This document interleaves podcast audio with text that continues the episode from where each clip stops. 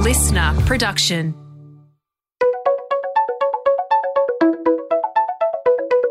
Hi, this is Paul McIntyre. Welcome to the MI3 audio edition.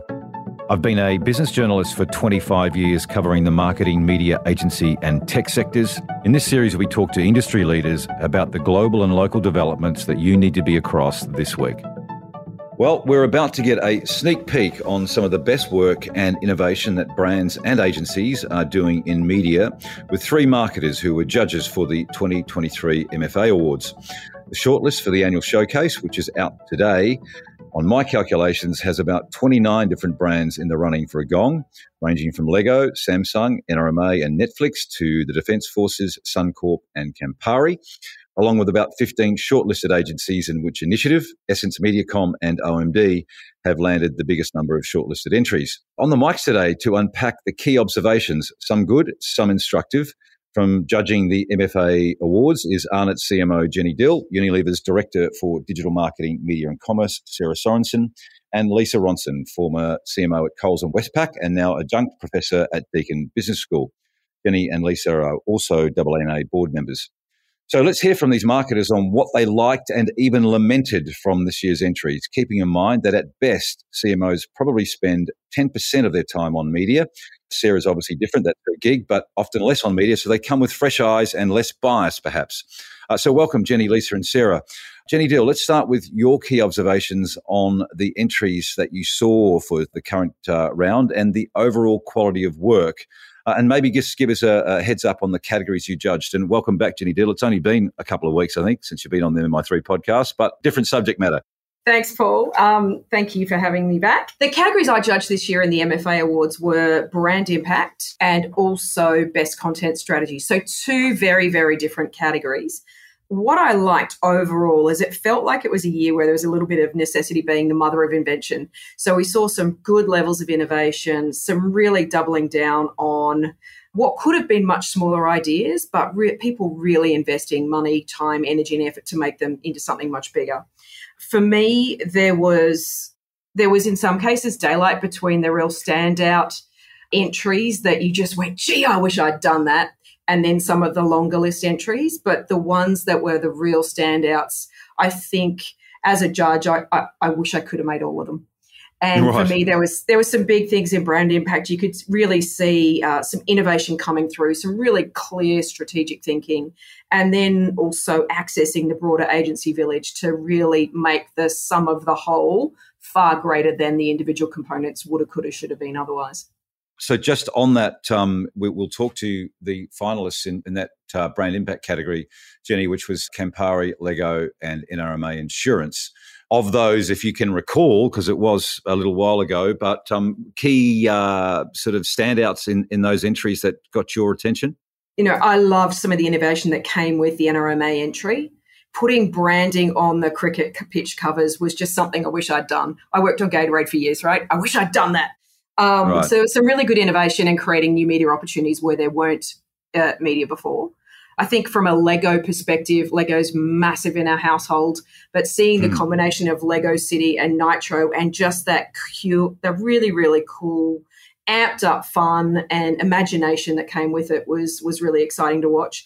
And then the the Aperol case was really interesting for Campari because it was a much smaller budget and it was a very simple idea and simple event, just really well executed, that made you wish you could paint the town orange in your home every now and then and and bring Aperol spritz and the the food the feeling and the mood that was in Melbourne for that particular event into your life. The other entry or category you were judging was best content strategy. Content sort of uh, on the rise a lot uh, in for marketers and brands, isn't it? Like it's really getting some attention. What did you see in there that was um, of interest? What I really liked in that best content strategy category this year was there was a really clear strategic thought and something that had to be achieved, whether it was a finite period of time or whether it was a longer period of time. Everything from launches to stunts that just created content and made something much, much bigger than it could have been. So that amplification, the working through the agency village to make sure you've got points where you're building between each of the disciplines to come out with something that's really fresh thinking and driving great impact you know, to see the Defence Force make a kids quiz show was actually really exciting because it brought to life the STEM skills in a really fun and engaging way that didn't involve guns, and very large, heavy pieces of machinery. Right, yeah. So it was really fresh perspective for the Defence Force, for example. And in, in that context, it was almost uh, kids in the schoolroom on the television screen in a show was the media idea there, right? Correct. So they made it. They made a TV program out of it, and you know it ran on air, and it had some great, great results behind it. Yeah. The other two, so Defence Force, I should have mentioned the best content strategy shortlist is Defence Force um, with UM, Netflix with Wavemaker, and uh, Amazon Prime with Initiative. In the Netflix example, I really love the agency village collaboration. So it felt like there was five or six agencies mentioned on the nomination form. That was the only form I saw where there was multiple agencies literally listed. And it felt like every single one of them had a great role in amplifying the work that was at the center of the content strategy to make it bigger and better, all the way through to publishers. So it felt like a really well integrated, well thought through idea that could have been just a one off stunt on Bondi Beach, but became something much, much bigger as a result. Jenny, so overall, the standard of work that you saw coming through in, in your categories, given that we're all coming out of last year, there's a lot of work come through last year, there's COVID, all sorts of change happening. What did you make of it uh, versus you have been a judge before? Yeah, so um, my observation was that it felt like everyone had to work a lot harder to get the results this year. So it felt like there had to be a bit smarter, sharper thinking. The budgets didn't look as big as they were in previous years. I've got to admit, on the case studies that I read through, but it really felt like that innovation and fresh thinking had to be at the heart of delivering the breakthrough ideas that really got results. And probably in tough times when everything gets that little bit harder just that that real fresh approach to thinking really sharp strategic thinking and then going all in on it seems to have been what's paid off in the in the cases i read. How much is media on your radar? You know i talked about 10% that's high for some. For you what does it look like? Yeah, that's high for me. It, just in terms of the breadth of the roles in FMCG marketing, you are dealing with a lot of business issues and you're dealing with a lot of functions. It's an enjoyable part of my job but it, it is definitely it's probably around 5% if i'm honest. It's on my yeah. mind all the time but it's not what i spend my time doing. I have yes. i have people who who really help us in that space but it's it's not a big chunk of my time. As a cmo with all the things the levers you've got to find growth and or defend growth where do you view the role of media? Can it be a game changer? Is it a consistency that just underpins the business? What do you look at media to do for you at arnott's the media has a real opportunity to be a massive game changer for your business in terms of just creating awareness and connection with consumers. There's a lot we do to get products on the shelf, there's a lot we do to make products taste great, but if no one's aware of it and no one has that immediate desire to go out and try your product or remind them how, how great something is, then there's a lot of products sitting on the shelf not doing much. So yeah. and then, and then you rely on the sales tactics and the you know the the very very you know discounting oriented um, or promotional tactics that involve price and price alone. So for me, you've got to find the right balance between those two, and just that awareness and that desire is really really important for us. Sarah Sorensen, you're, you're a little bit different because media is your life at Unilever, along with digital and commerce and all the other things you've got in your remit. But top line for you, the categories you judged, and what your sort of top line thoughts are. Sarah, and welcome.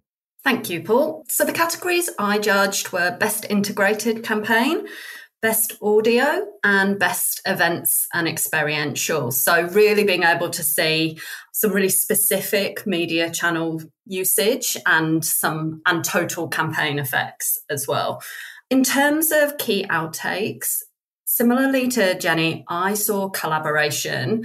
It's a long time since I've uh, judged the MFAs. So I judged about eight years ago, and then there was a big gap. And one of the things I really noticed this time was the amount of partnerships between agencies, uh, between brands, um, and with publishers and the media. And really, though, that collaboration, in my view, was a critical part or critical driver of breakthrough execution and impact. So that was really great to see. I think another outtake for me were there some campaigns that really pushed the boundaries of what media is. So a lot of campaigns that didn't just have traditional paid media, but had really large parts um, of the campaign that were earned, that created new media touch points and really innovated around what media is. And I thought that was really great to see that, you know, maybe more traditional boundaries of or definition of media being being challenged. And like Jenni, I saw lots of really fresh thinking, lots of innovation in the campaigns that sort of stood out for me. There was work that I, uh, categories that I've worked on in the past where I, um, I definitely had that moment of feeling, I wish I'd thought of that. I wish I'd done that campaign as well. So some real innovation. What give us one on without a question on notice, Sarah? Can you think of one you thought, oh, I wish I'd done that at Unilever?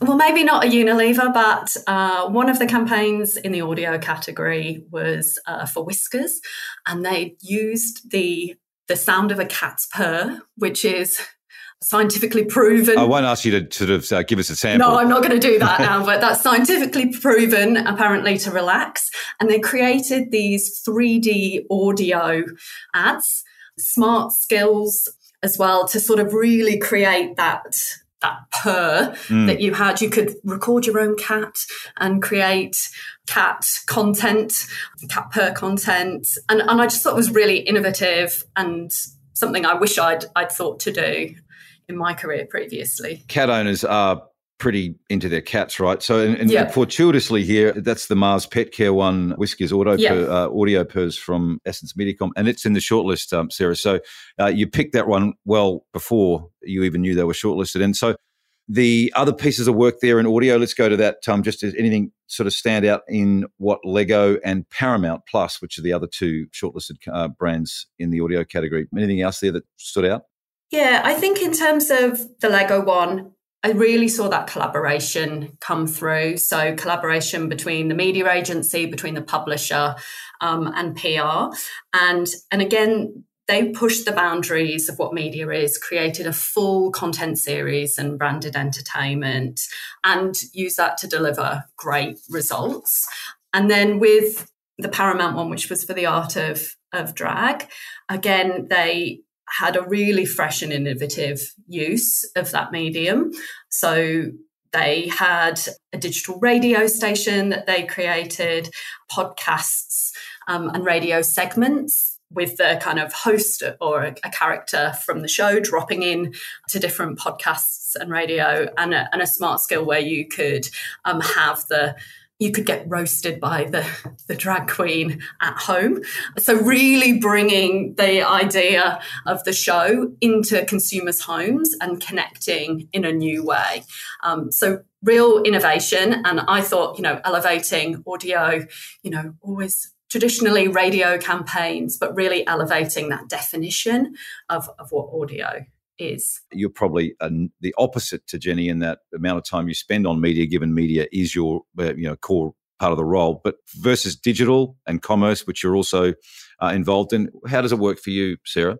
Yeah, I mean, obviously for me, my job, media is a core part of it, but it's still not 100% of, of what I do. But probably around 60% of my focus would be on, you know, making sure that we're investing the businesses money smartly from a media perspective across all of our brands, making sure that they're connected with the work that we're doing in digital commerce so that we're, we're thinking about how we move consumers through in, into shoppers as well and connecting into our owned ecosystem with websites. So a critical part of what we do and and from my unsurprisingly, I think it's a critical driver of brand success. So, you know, from my perspective, I've certainly seen across my career that media drives brand growth.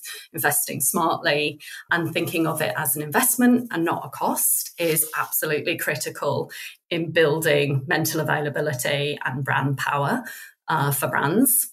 Lisa Ronson, you're a veteran of some of these awards shows and, and events.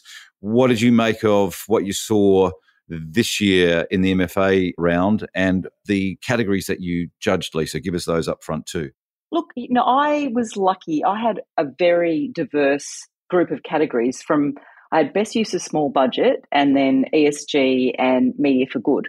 So I saw some like great diversity in in the entries. And look, overall, like uh, Jenni and Sarah, I thought that the entries were a very, very high standard. I thought they were they were all written well. Having said that, there was still a spectrum in there around those were, you know, really excellent in terms of the way that they told their story. And, uh, you know, as we talked about the other day, sometimes it's really hard with these awards because some clients can't disclose all of the outcomes. And that's really hard because it's effectiveness awards. And so that kind of stilts the outcome a little bit. You think, okay, it's a great result, but you're not sure if it's actually a great result because you can't get all the data. But I thought some of the themes that the, the girls have already talked about around great collaboration, excellent quality, really well well told stories and some great ideas in there. I thought there was a lot of innovation in different ways. When you look at you know societal categories, the innovation is very different because it's about behavior change rather than commercial results. And so that's why I felt very fortunate to be looking across some really diverse categories. But to, you know, to the point on media, it's all well and good to have a great idea, but unless you're connecting with your customer, it doesn't really matter because no one knows about that idea. And, you know, you were talking about the percentage of time spent on media. For me, it's always been really important to focus on the media and how the rubber hits the road with the consumer, but also the reciprocal of getting the insights from the media. They're very close to the customer. They know by minute, by day, by hour, what the customers are thinking around what they're tuning into, what they're tuning out of. And, you know, a great editor once said to me that traditional media was the first social media. It's true. They get feedback from their customers in real time. And so being connected to that is really important. So for me, I've always spent probably quite a large percentage, even though it's never been my sole remit on media because it's it's that connection with the customer and that's what's so important about media and the media industry. In, in a broad CMO role, you're talking 10% then, Lisa, you know, historically then? You, Probably yeah? more. And, you know, in my most recent example of Coles and then, you know, before that, Tourism Australia, it also depends on when the message turns up.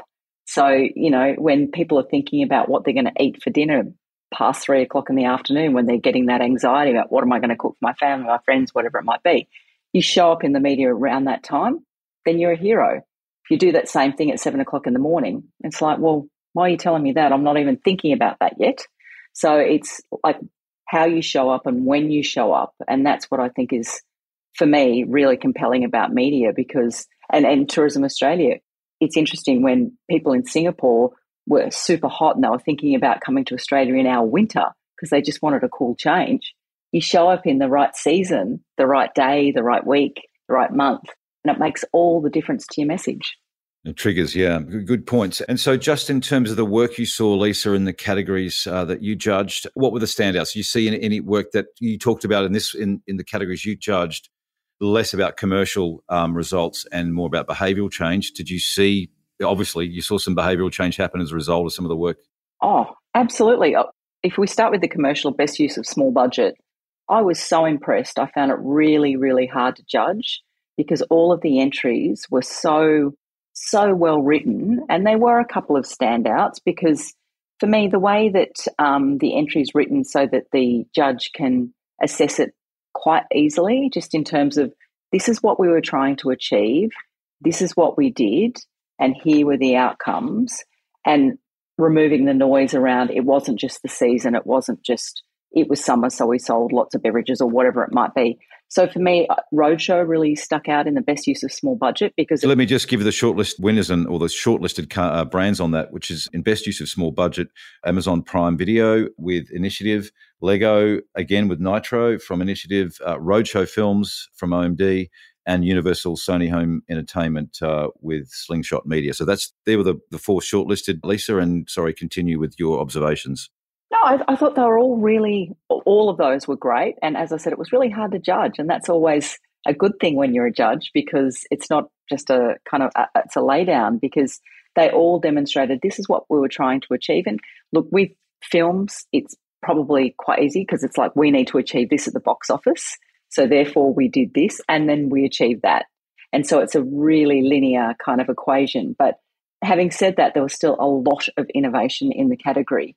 And I just felt, and Lego also was was great. I, I really enjoyed reading that case study and, and, and watching that case study. And when you get great enjoyment, I think to Jenni's point, when you think, gosh, that's a great campaign, you know, how did they think that up? And, you know, what angle were they coming from? But it always comes back to they had a really clear insight. They knew the problem they were trying to solve for. And for me, with all of the entries, when that's very clear up front, then the rest of the story gets told, well, relatively easily because it's always uh, clocking back to here's what we wanted to achieve and here's what we did achieve.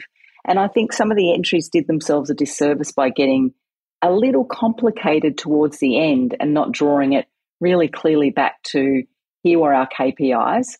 It, it could be one KPI, it could be two, could be three, could be 10. Doesn't matter as long as they're really clear and the result links back to the KPIs.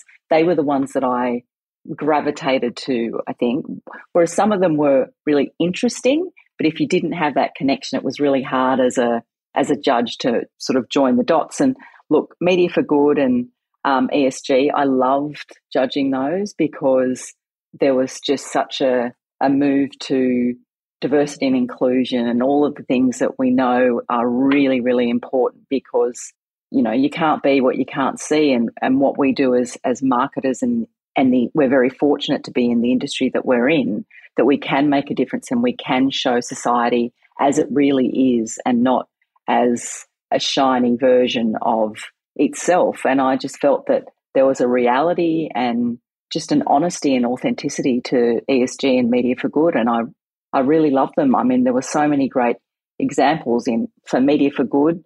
You know, the Alienware by Dell was a great example. I thought that there were some also in there that didn't make the shortlist that I also loved reading and I loved seeing the results for. And then ESG, again, Dell um, and Headspace was a really was a fantastic one that you know mental health is we all know is such an important thing and it's great that we're talking about it to the point that it's it, it's showing up in in media and in campaigns and so I think that's a really positive force for society and so I really enjoyed those two categories also. And so, just on that, the uh, Alienware by Dell leveling the playing field in gaming, what was about that that you liked?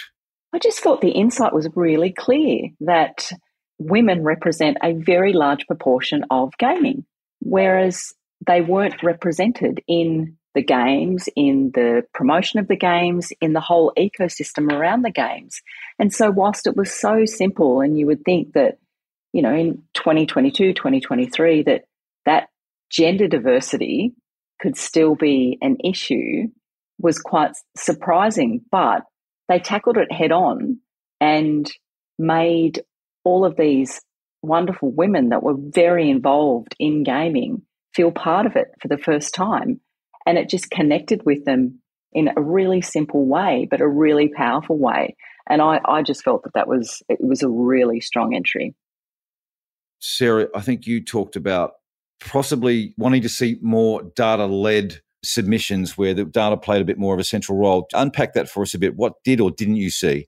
Yeah, I was surprised that I didn't see more data led. So, you know, a company's own data or being used within the campaign. So, definitely saw great insights and saw a really strong array for a lot of uh, campaigns of results or data used for results, but really didn't see, you know, first party data or the use of of third party data as an integral part of the campaign. And I was surprised by that because it's such a priority across a lot of categories. And it's also, you know, a big theme of where agencies have been upskilling. Yeah, well, we all talk so about it. I was surprised yeah. that it didn't come through in certainly in the, the categories that I judged. There was only one or two where it had been a, a kind of critical part of what they'd done. And even then it, it wasn't really central.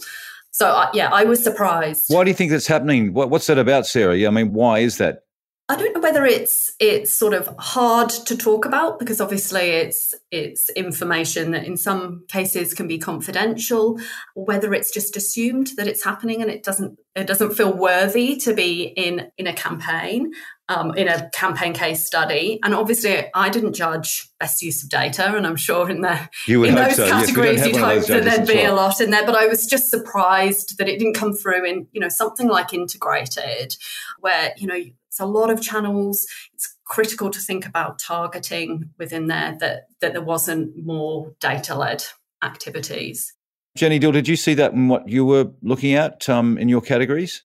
Yeah, I think um, in the categories I judged, best content strategy was more of an, a, an event or a stunt or a finite period of time. So it was a little easier to measure to the comments Lisa was making before. There was a there was often a, bit, a start and a beginning and a middle and an end of it. Um, so it was a bit more easy to get hands around and, and share that data. I think on the brand impact category, I think there was a widespread of the amount of data that was there to support the case. And some of that was just in the nature of the cases themselves. You know, things like the Lego Goes Nitro case had a very, very different set of tools and things it could measure with events and getting kids engaged versus the Aperol Spritz example where they were literally ferrying people around in Melbourne. So I think there was some very different cases with very different levels of data, but it was probably grounded in the actual case itself rather than any lack of data. What I didn't see was things that were grounded in data as the starting point. So I think there was a really good strategic thought about it that might have been grounded in data, but was and the insight was never expressed that way. So I think you know, I, is your starting point the data, or is you're using the data to measure the cases? It's more what I saw. Yeah, and Lisa, your your categories would probably be less data. You wouldn't have seen that much, right? Was there a need for it? I guess. Yeah, well, best use of small budget, absolutely. But in the other two, there were a lot. It was there was a lot of data there, but it was a lot of societal impact and change, which is the the best data there is, really. But I think the, the broader issue is the one that I sort of raised with you, and I have raised with you many times, Paul, is that you know sometimes you work for organisations that have really solid entries, but you can't share the outcomes because they're commercially sensitive, because you might work in an industry where there's very few players and it's very commercially important not to share that because it's got broader results for the organization on the share price and all those sorts of things. So there's reasons why you can't share some data. And so it's really hard to mask that. And so it's difficult because there are some organizations where they're very transparent and they're able to share all of their data, getting compared to ones that can't share it and have to do things like, oh, sales uplifted by three times during this period. And that's really hard when you've got someone saying, we wanted to achieve this at the box office, we achieved this at the box office. And you go, well, that's a, you know, open and shut case versus someone that's like, well, we know it really worked and we feel very positive about it, but we can't share the actual data. And I think that's an issue that we're always going to face. We've faced it for, for all of the years that I've been judging these, which has been a long time. It's it's getting better, but I don't think it's ever going to be an issue that we can solve for completely. And so, should, and to all the judges, to all the panelists here, I mean, should those agencies and companies even then submit if they can't do that? Do you have any, any guidance on that for those sort of submissions? Or if they should, how best to articulate without articulating? Yeah, I think there's some great work there that should get shared. And the lack of transparency of data shouldn't hold back great thinking, great innovation, and submission for awards. I think you've got to find a way of indexing it without giving away any confidential information that could influence markets or anything like that. You know, can you find a way to index it to talk specifically about the case and isolate as much as you can? Did you see that happening, Jenni, or would you like to see more of that happening in the submissions you saw? The indexing, you know? Yeah, we'd always like to see more of it, I think, where you can't share actual results. It's the only way I can think of that shows delta over time without being too specific. Yeah. Sarah, your thoughts on that? Yeah, I mean, I agree. I think in Best Integrated, it's 40% of the marks impact and effectiveness. And so I think you know, it's absolutely critical that you're able to demonstrate the impact that the campaign had and that you're able and we had quite a rigorous discussion in in our judging panel around the role that media played so that you know it's important that you're able to discount other variables you know discount a price promotion that happened at the same time or or you know no other competitive activity or lots of competitive activity it's, it's important you're able to discount those variables so you can isolate the impact of media. And I agree with Jenni. I think, you know, finding a way to index it, finding a way to demonstrate the scale of the campaign is is critical. And, you know, when these are awards where the effectiveness is so important, I mean, you have to be able to demonstrate that in, within your story in order to to allow your work to be showcased on this stage. The big one, I guess, is there's a lot of talk about the need for bravery, innovation, taking risks, creativity. do we see an uptick, a downtick, or a line ball on that? What's the general state on that appetite to change things up given the environment that we have been in and are heading into? So, yeah, maybe start with Lisa on that. Look, line ball, and I think that's that's a good result given the economic conditions that we're we're faced with, what we've just come out of with the pandemic, and yeah, unprecedented, all those sorts of things. I think line ball is actually a good result. We haven't regressed, which probably would be a natural state with all of the uncertainty that's going on in the world at the moment. So I think that's that's actually line ball is a brave result for the entries for this year. I know that sounds a little strange, but I do think that you know, despite all of that, there was some really fresh thinking. It was a lot of interesting thinking, a lot of you know, to the point we are making on on results. There were some fantastic results that came out of it, which you implement a great media strategy and an overall great customer strategy and you get the result and you drive business growth, that is bravery in itself. Mm. Sarah, would you agree with Lisa on line ball? We could have some tension here and you could disagree, of course. well, uh, it's a long time since I've judged. Um, so in terms of how how it compares to previous years, I'm I'm going to go with Lisa and say it's line ball. But I guess my observations uh, would be that there were some real pockets of bravery and fresh thinking. There was also, you know, what I would call really good day job, like really solid work, really delivered. Whether it is breakthrough work I felt like there was some real breakthrough work and then there was a lot of really good solid thinking. And i think i think that's important because that works. We know that that we know that that works and you could see that from the campaign results as well. And i think in the current climate you know it, that, that i think that that's important that that sort of work is also recognized as well as you know sarah said in the current environment you know line ball is brave because it's easy just to revert back to doing safe stuff that's boring that doesn't actually achieve anything. But a lot of these entries, in what I judged, a, a high proportion of them were doing, you know, fresh things, but in a tough economic climate. So maybe not pushing the boundaries as much as what they could, but that's brave as well in the current economic conditions. Jenni Dill? Yeah, for me, um, when I looked at some of the things that I went, I wish I'd done that. I wish I'd thought of that. That to me felt like there was some real freshness of thinking. Whether whether the organization had its back to the wall and was going all in on that one thing, probably not. But in terms of the freshness of thinking, I think sometimes that is the mother of necessity is the mother of invention when it comes to needing to cut through the clutter in increasingly fragmented environment. You need to be able to deliver results and impact, and you need to be able to measure it. I think that can create the right opportunity to to innovate. And I think there were some great examples of that in the cases that I read, particularly in the brand impact section.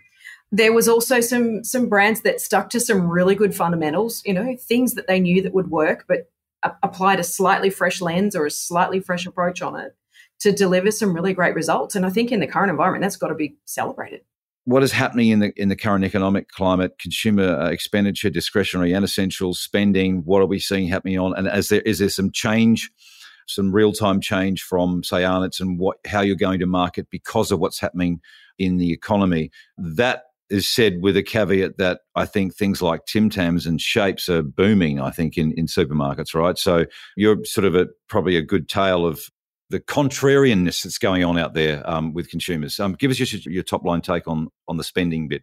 Yeah, so I think the context for for me is over ninety five percent of our portfolio is sold for a price under five dollars. So we represent great value. What we're seeing in the broad environment with consumers in general out there is a general tightening of the belt, regardless of your income, regardless of um, what disposable income levels you've got. Everyone is tightening their belt, and they're really applying a lens of where they get value and what they really need. And what goes in the nice to have bucket or in the I'll park it till later bucket, and making choices on a week to week, paycheck to paycheck basis on what they're going to spend their hard earned on for us as a portfolio, because we are so affordable and we represent great value, I think we're seeing it as a growth opportunity. We still need to be, you know, do amazing marketing work, work really well with our sales team, work with our cross functional partners and everything else to bring it to life. But we do see opportunity as we head into tough times for us. Again, we're not we're trying to keep our prices low. We're trying to keep things affordable. We're trying to make sure they bring those delicious moments to life with consumers. Because what we're seeing is a lot of flight to home. So people are spending more time at home. They're spending more time on the couch, more time with the nearest and dearest, whether it's flatmates or family and friends, and just entertaining from the home more than going out and spending on those big ticket items they probably would have a year or two ago, and even in the peak of COVID when um, when we were allowed out. Yeah, people yeah. were still spending quite freely. We're just seeing that tightening of the belt because rents or mortgages have gone up so much that it's just forcing people to make tough choices each week on the on what they do with their pay. So the trigger for the growth, say in Tim Tams and and shapes, for instance, is that is that the economics kicking in, or is that something different you're doing with your marketing and product? Yeah, I think you know what we're seeing is people returning to things that they know and love. So a little bit less experimental, a little bit safer decisions with what you're doing with your paycheck week to week. And, you know, we're, we're lucky that our brands have been around for decades and we've always had a really strong place in consumers' minds. And then there's some great stuff we're doing with flavor innovation, displays, promotions. We're doing all of that to make sure that we are you know, really capitalizing on the opportunity with our brands to do more and to really create those delicious moments and that small moment of joy in everyone's lives every day or every every week. Mm, okay, and Lisa, some macro observations from you. And um, you're tapped into all sorts of places. So, what, what's your sensibility on this? Yeah, look, I think in general, consumers are a bit scared of what's coming because it's we've been talking about it, you know, coming out of the pandemic and the talks of recession and those sorts of things, and that that does scare people, and rightly so. So, in my view, they're trading down on the the stuff they don't really care that much about, you know, the more commodities in their pantry and those sorts of things. They're trading down on those things to be able to, you know, as Jenni said, spend more time at home and maybe spend a little bit more on that cut of meat or, you know, the, their fresh fruit and, fruit and vegetables and things like that. So those trade offs, I think, will continue, and as they always do, like they did, uh, you know, at the beginning of the pandemic when nobody knew what was what was coming Nobody knows what's actually coming uh, from a um, an economic point of view. It started to bite, obviously, with the interest rate hikes, and so people are just prioritizing quite differently to what they normally would. And so the things they don't care about, they're not spending as much on, and the things that they do care about in terms of putting a nice meal on the table for their family, they're prioritizing, and and possibly for a section of the community going out and eating a, a, little bit less than what they would have been, you know, this time last year. And so it's all about that the game of prioritization in every family. And I think every family is feeling that quite differently and um, they're adjusting their lifestyles accordingly. Well, we'll see what the next six months brings, won't we? Uh, Jenni Dill, Sarah Sorrenson, Lisa Ronson, thanks for joining. We'll test your media prowess maybe next year in the next round, but um, stay safe and thanks, guys. This MI3 audio edition was presented by Paul McIntyre, that's Moa. Producer Nick Slater, music by Matt Dwyer. For more episodes, go to listnr.com or download the LiSTNR app and search MI3 Audio Edition to listen for free. LiSTNR.